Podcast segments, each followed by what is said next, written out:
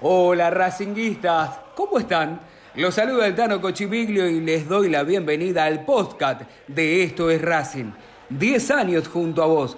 Vas a poder escucharnos siempre en Spotify, como a una canción, para encontrar la mejor información académica y los detalles más importantes de la vida del club, que solo nosotros sabemos contarte.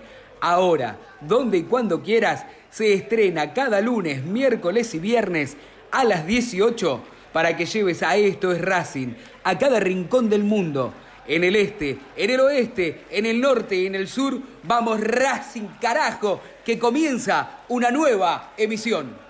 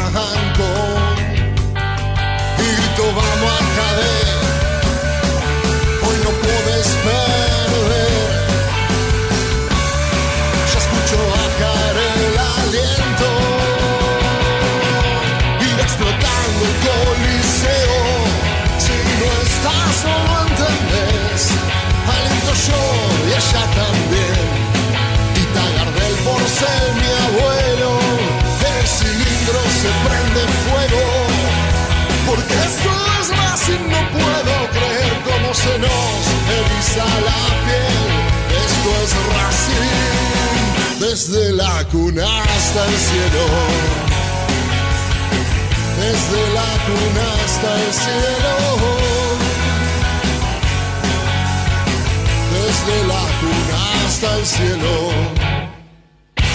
Esto es Racing.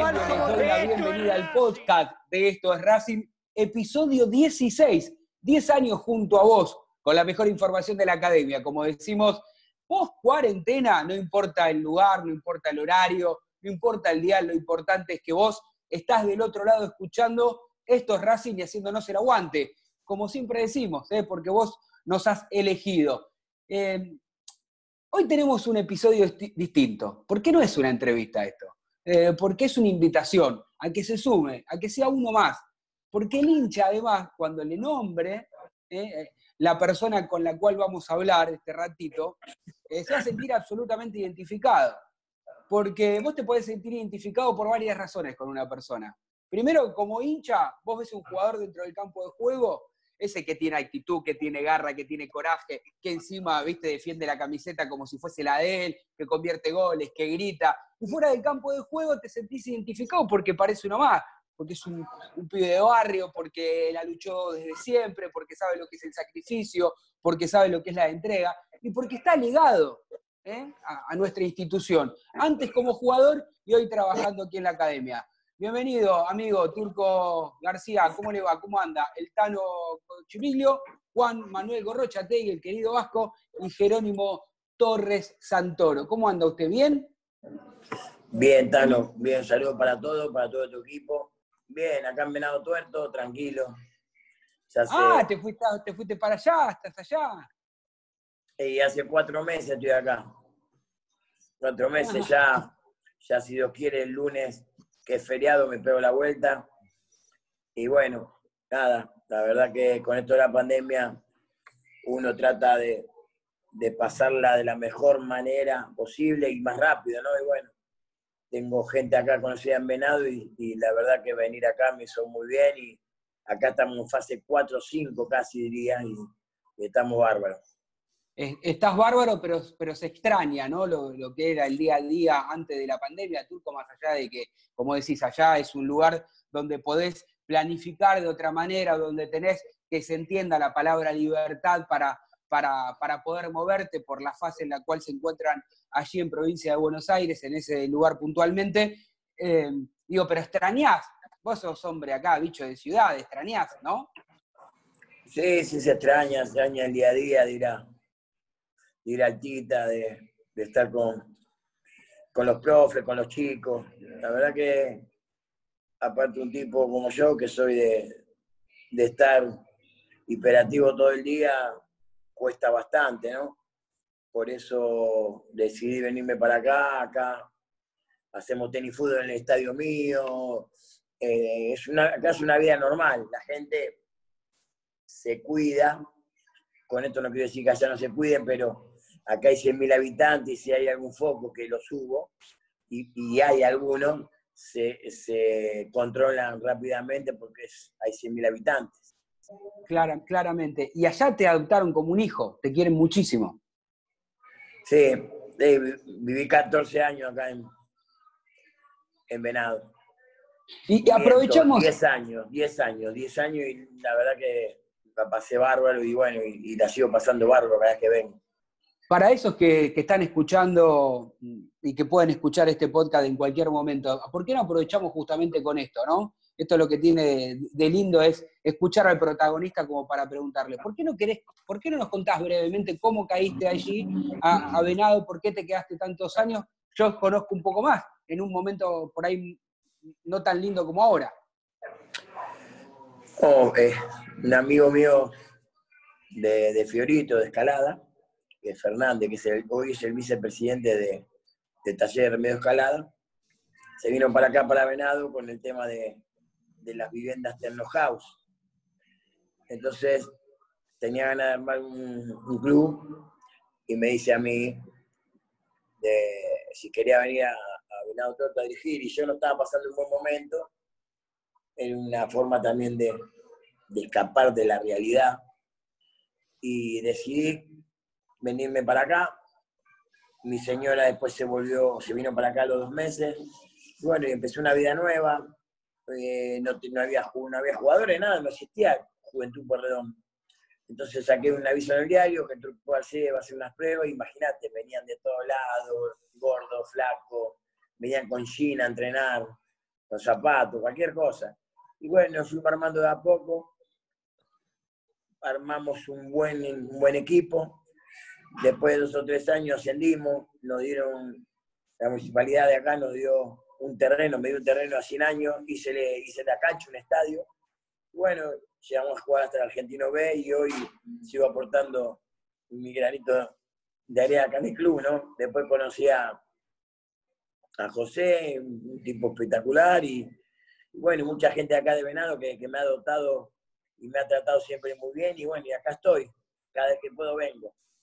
Eh, Turco, ya le doy la palabra a mis compañeros como para que empiecen a dialogar también con vos, pero te quiero preguntar si eh, vos sos un agradecido de la vida, sentís que, que, volviste a nacer de alguna forma, que tuviste revancha en la vida, que, estás pleno hoy. Sí, sí, sí, estoy, agradecido, pero tampoco estoy arrepentido de lo que hice, ¿eh? pero en, el buen sentido, en el buen sentido, porque ¿qué pasa? De los momentos malos míos traté de volcárselo a la gente con mi confesión y haciendo público todo lo que pasé para que la gente no pase lo mismo que pasé yo. Lo tomé como un aprendizaje, como no un ejemplo, sino como poder decirle a la gente cuando uno quiere puede y que se puede salir de las adversidades. La verdad que bueno, hoy estoy feliz, estoy disfrutando. Eh, los chicos de, de Yerba Brava me hicieron un tema que en tres minutos, tres minutos resumen toda mi vida. Y bueno, eh, y bueno, el Pepo, el Pepo también me, que todavía no salió el Pepo, me hizo uno para el bailando, por si se llega a hacer. Y bueno, la verdad que soy un agradecido, ¿no? Tener un libro, plantar, no dos árboles, un árbol, dos, eh, tener seis hijos, viste que tengo seis. Bueno, la verdad que soy un agradecido. Bueno, bueno, me pone, me pone muy contento de escucharte y ya le paso ahí, ahí al Vasco y, y, a los muchachos para que empiecen también a hablar con vos un poco. Turco, bueno, saludarte, antes que nada agradecerte, es un lujo tenerte aquí presente en el podcast de Esto es Racing y, preguntarte por este vínculo eterno que tenés con la academia. Está tu frase estampada, esto de Huracán es mi mujer, Racing es mi amante, pero digo, eh, vos vas a la solapa de ídolos en la página oficial de Racing y obviamente que está el nombre de, Claudio García. ¿Cuándo sentiste que empezaste a ser un ídolo de Racing? Porque te criaste en Huracán, llegaste en el 91 y en cuatro años nada más marcaste a fuego al hincha de la academia realmente. Yo soy un agradecido, la verdad. Eh, yo, y esta no sabe, uno no lo dice para quedar bien con la gente, yo amo a Racing, ¿no? Yo amo a Racing. A mí, a mí por ahí sí, soy de Huracán, pero vos no puedes cambiar de club, ¿no? Puedes cambiar de esposa, puedes cambiar de amigo, pero de club, de club no, uno lo cambia, uno se separa y uno de los amigos se pelea, pero con, el club es eterno el vínculo. Entonces yo con Racing eh, tengo un vínculo así de, amor, de la, me dio la posibilidad en todo, fue el, club que me ayudó cuando yo estuve mal, el club que hoy me dio trabajo y, estoy en un lugar privilegiado de estar con los chicos dentro de un campo de juego, voy a filiales. También por eso me dio la posibilidad, gracias a Chiqui Tapia y a, Gonzalo Belloso, de estar en, embajador en la Comebol. Y a tu pregunta voy. Yo creo que la gente me tomó como ídolo el partido que voy al arco. Ahí yo creo que la gente empezó, y era poquito, había llegado hacía seis meses. Creo que ahí donde, que yo no lo hice con el afán de, eso, pero como yo iba al arco, y creo que bueno, después lo empecé a querer y, bueno, mis hijos... Fueron dos partidos, ¿no? Con Vélez y con Huracán que fuiste al arco. ¿Dos? Sí, sí, y no, y no me pudieron y no pudieron, y no pude hacer ningún, ningún hijo mío de huracán porque poseyó todo de Racing, todo. pero bueno, mi viejo a mí me hizo de huracán, pero yo qué sé, viste, tengo el corazón, como dice la, canción, tengo el corazón partido, pero vos sabés, Tano, yo, y lo sabés bien, no es para quedar bien con la gente, yo amo a Racing, lo amo con toda mi alma porque me dio todo. Yo soy un agradecido, el hincha lo, siento como, una, como un familiar, digo la verdad, porque conmigo se ha portado siempre bien, siempre, no tengo que decir nada, siempre. Pero, bueno, Turco, sí, ah, no, perdón, dale, dale, no, no, no, seguir con esto, porque el Turco hablaba de que, bueno, Racing es su familia, y hoy por hoy el hijo del Turco tuvo alguna, alguna vez la chance de hablar con Yamil García, está jugando en la reserva de Racing, para el que no lo conoce, es un futbolista de muchísima proyección, puede jugar de extremo, de volante ofensivo, y me parece que es prácticamente un sueño cumplido, Turco, que tenés de, tener a, tu hijo en Racing y de que esté tan pero tan cerquita de la primera división, ¿no? Sí, tengo un gusto bárbaro y una ansiedad tremenda.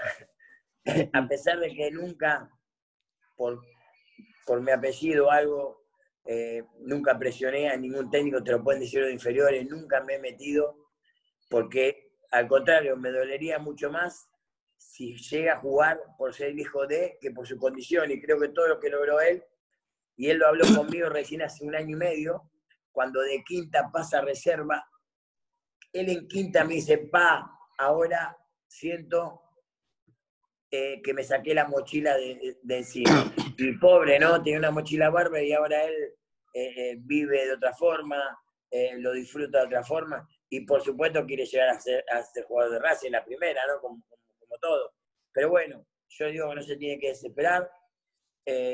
Yo no hablo como papá, sino como, como técnico.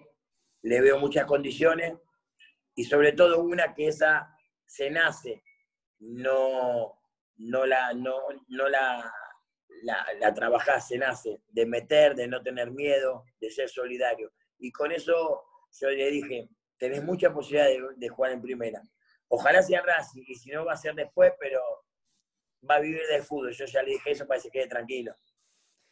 Y, estoy de acuerdo en eso, Turco, seguramente, porque lo conocemos bien al Turquito, tiene condiciones y juega verdaderamente espectacular. Y además es muy fachero, Turco, ¿eh? que es importante eso también en, recalcar. Salió, a la madre, a mí no, ahí caí. al padre no, ¿no? Al padre también, ¿cómo que no? Turco, recién decías hace un ratito que en un momento muy difícil Racing apareció, fue importante y te acompañó, te apoyó. ¿Cómo lo hizo? ¿Qué respaldo de Racing en su gente y en el club encontraste en ese momento importante y delicado para vos? La filial de Villa María me ayudó un montón. Fue la que me consiguió el lugar donde yo fui a hacer tratamiento. Eh, sin ningún interés de nada, porque cuando yo empecé a estar bien, quise agradecer, hablar, me dice, no queremos que nombres a la filial de Villa María.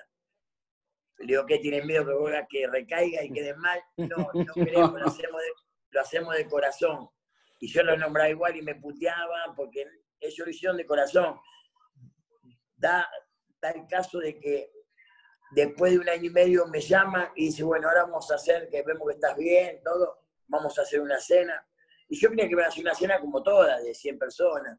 Fueron 10 tipos nada más, en un lugar muy tranquilo, no quisieron figurar en nada. Y voy a ser un agradecido toda la vida, porque la, la, la, filial me, me dio algo sin ningún, ¿entendés? Sin ninguna ventaja. Y después, ¿por qué Racing? Porque Racing me, me hace trabajar en el club, en las inferiores. Bien, bien una, una, más, una, una cosita más. Dale, dale. Eh, en cuanto a tu vida con, con Racing, si hay algo dentro de, de, este balance que haces que te hubiese gustado que pase o que te gustaría que ocurra de aquí al futuro, pues seguís vinculado con Racing, obviamente, porque le diste un montón de cosas a Racing, grandes goles, en momentos importantes, triunfos contra Independiente. ¿Qué sensación te queda de lo que te gustaría conseguir con el club actualmente o que faltó quizás entre comillas, ¿no? De lo que pasó. Yo creo que no va a faltar oportunidad que dirija, ¿no? No sé si la primera o la reserva o, dirigir alguna de las divisiones mayores. Ese es mi anhelo, total, ser, ser técnico, ser técnico de, alguna división, arrancar por ahí. Pues recién tengo 56 años y yo creo que todavía puedo dar mucho más. Así que bueno, dirigir una división, ojalá que algún día pueda tener esa suerte, ¿no? Porque estoy ahí, pero bueno, todavía no, no hay decisiones, pero esa, esa es mi idea. Turco, yo te quiero hacer dos. Una enganchándome un poco lo que te preguntaba Jero, ¿qué te faltó? Digo, yo recuerdo estando en la tribuna un campeonato que Racing se le escapa por nada.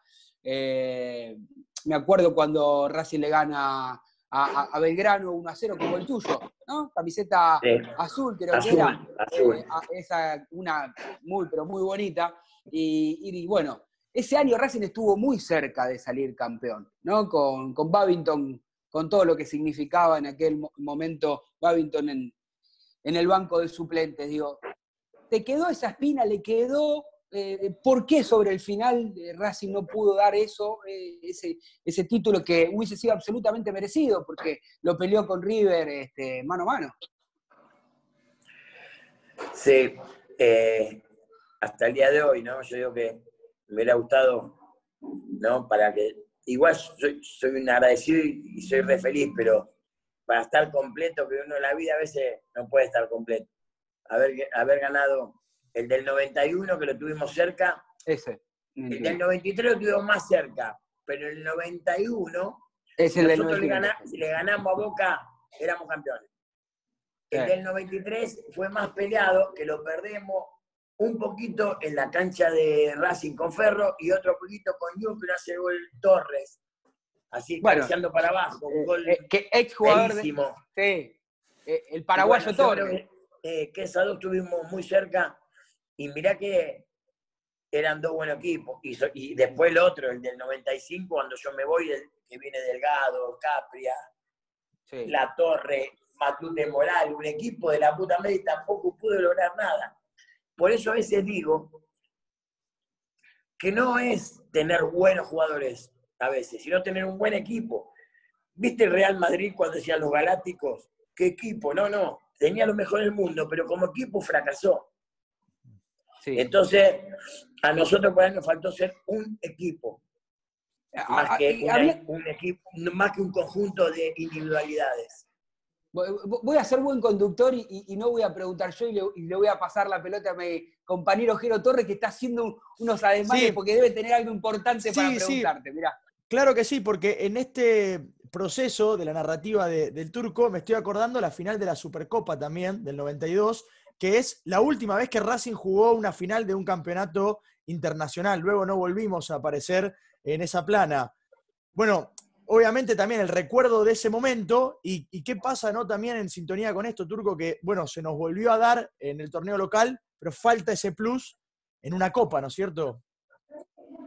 Ese partido, ese partido con Cruzeiro, los primeros 10 minutos allá la tuvimos bárbara, después ese Renato Gaucho nos pegó un baile y acá ganamos, yo me acuerdo bien, porque acá le ganamos 1 a 0 con un gol de, mío de penal, que le pego una patada a Renato y me voy solo ya. ¿Es verdad que lo hablaste con Costas? ¿Es verdad que le dijiste, Gustavo, ¿le vas a pegar? A los 10 minutos le dije, Gustavo, pegale que te lo está cargando. Y Gustavo, más bueno, le digo, la puta que te parió, ¿cuándo lo hace pegar? Cuando termine el partido. Entonces le pegué yo y me fui solo, ¿viste? Y me fui solo. Yo me lo quise llevar, volví, me lo quise llevar y no me daba bola, Renato. Pero mirá lo que son las casualidades. Nosotros nos hacen cuatro hacia el Cruzeiro. ¿Sí? Un domingo jugamos con gimnasia, hacemos cuatro goles. La cancha explotaba. El hincha de Racing, que es un loquito hermoso, dijo, si le hicimos cuatro gimnasia, ¿por qué no el Cruzeiro? Sí. Y el miércoles llenó la cancha, yo nunca la vi tan llena, siempre está llena, pero ahí creo que no había nada. Nada. Toda las dos bandejas, todo, y por la gente la entusiasmamos con ese 4 a 0 a gimnasia y dijimos, bueno, ¿qué podemos hacer? Y bueno, no, pudo, por lo menos nos quedamos con una cosa que... Turco, hay algo importante en esa historia. ¿Cómo arranca el partido? ¿Te acordás la primera jugada del partido? ¿Cómo empieza el partido? No, tanto no. Pateás al arco desde la mitad de la cancha, en la primera, eh, como un, casi un mensaje para la gente. Pateás al arco desde la mitad de la cancha. Una moral, no lo hacía de al lado. no lo hacía de, punto de penal, lo iba a hacer de, mitad. Una moral va, era para asustarlo. Ya, que, ya que mi compañero te preguntó. Aparte, nosotros tuvimos un fiture muy, muy difícil, se nos fue dando la, eh, la ronda, porque le ganamos al Flamengo allá que no, empatamos 3 a 3, que, si, que quería seguir 10 días más el árbitro para que nos gane, y le ganamos acá también. Estaba Junior, Juan, verdad tiene un equipazo. Nos tocaron dos equipos brasileños de puta madre, Flamengo y Cruzeiro. Turco, ya, aprovechando esta buena pregunta que te hizo mi compañero, te quiero preguntar por el director técnico, porque ay, si hay un nombre prohibido, un, apellido que odia el hincha de Racing con todo su ser, que se entienda, siempre hablando futbolísticamente, no deseándole la muerte a nadie, eh, digo, ¿no? Grondona es una mala palabra, no por lo que haya hecho eh, el director técnico, sino estamos hablando por lo que el hincha de Racing siempre eh, le ha cuestionado a Julio Grondona desde que se hizo cargo de la AFA, ¿no? Como diciendo, mira, se murió Grondona y mira todas las cosas buenas que le pasó a Racing. Grondona estuvo 30 años en la AFA y mirá todas las cosas malas que le han pasado. ¿Cómo se vivía en el vestuario? Porque él también era hincha independiente, pero me imagino que al igual que usted quería salir a ganar. Un, tip, un Bertito, un tipazo. ¿Sabes que nunca le pesó eso? Una personalidad. Y, no le fue mal, ¿viste? Porque no le fue mal, si no, no hubiera durado un rato. Tuvo unos huevos bárbaros, puede ser técnico. Y pasa eso en Racing, ¿eh? Qué cosa rara. Pero yo creo que, yo creo que Juan el hijo de puta lo trajo para decir, bueno, ahora mi hijo por lo menos no cagan tanto. Para mí no ¿Viste? ¿Viste cuando decís, voy a entrar a una villa, me voy con el rocho más grande, así no me hacen nada? Bueno, esto fue lo mismo, ¿viste? Este hijo de puta de Juan es que yo lo amo, ¿sabes? Tanto yo Juan lo amo. Y, habrá dicho, lo llevamos a este hijo de puta para que a ver si no nos mata el padre. Pero Humberto, la verdad, y aparte eh, nosotros mismos también, pero a, él le dio la bienvenida a Tita. Tita Matius y le dijo, ¡Hijo de puta! ¡Hijo de puta! ¡Labura bien porque te vas allá enfrente, vos no sos de acá! Me decía. Qué, qué linda anécdota, no la tenía esa, ¿eh? Esa no la tenía, Turco. Sí, fíjate en un documental de Tita, como sale, hay 90 sale puteando, Estábamos en la auxiliar, en la auxiliar, y miraba para, viste, viste que Racing tiene una cancha hermosa, lástima que los baños lo hizo tan lejos, los hizo frente. ¿Entendés? Entonces, para allá. es una cargada para lo de rojo, que no se enojen, porque después se enojan. Sí, sí, sabemos tu buen sentido del humor. Vasco, usted que estuvo muy atento, ¿quiere, ¿quiere preguntarle algo? Si no, sigo yo porque la verdad que sí.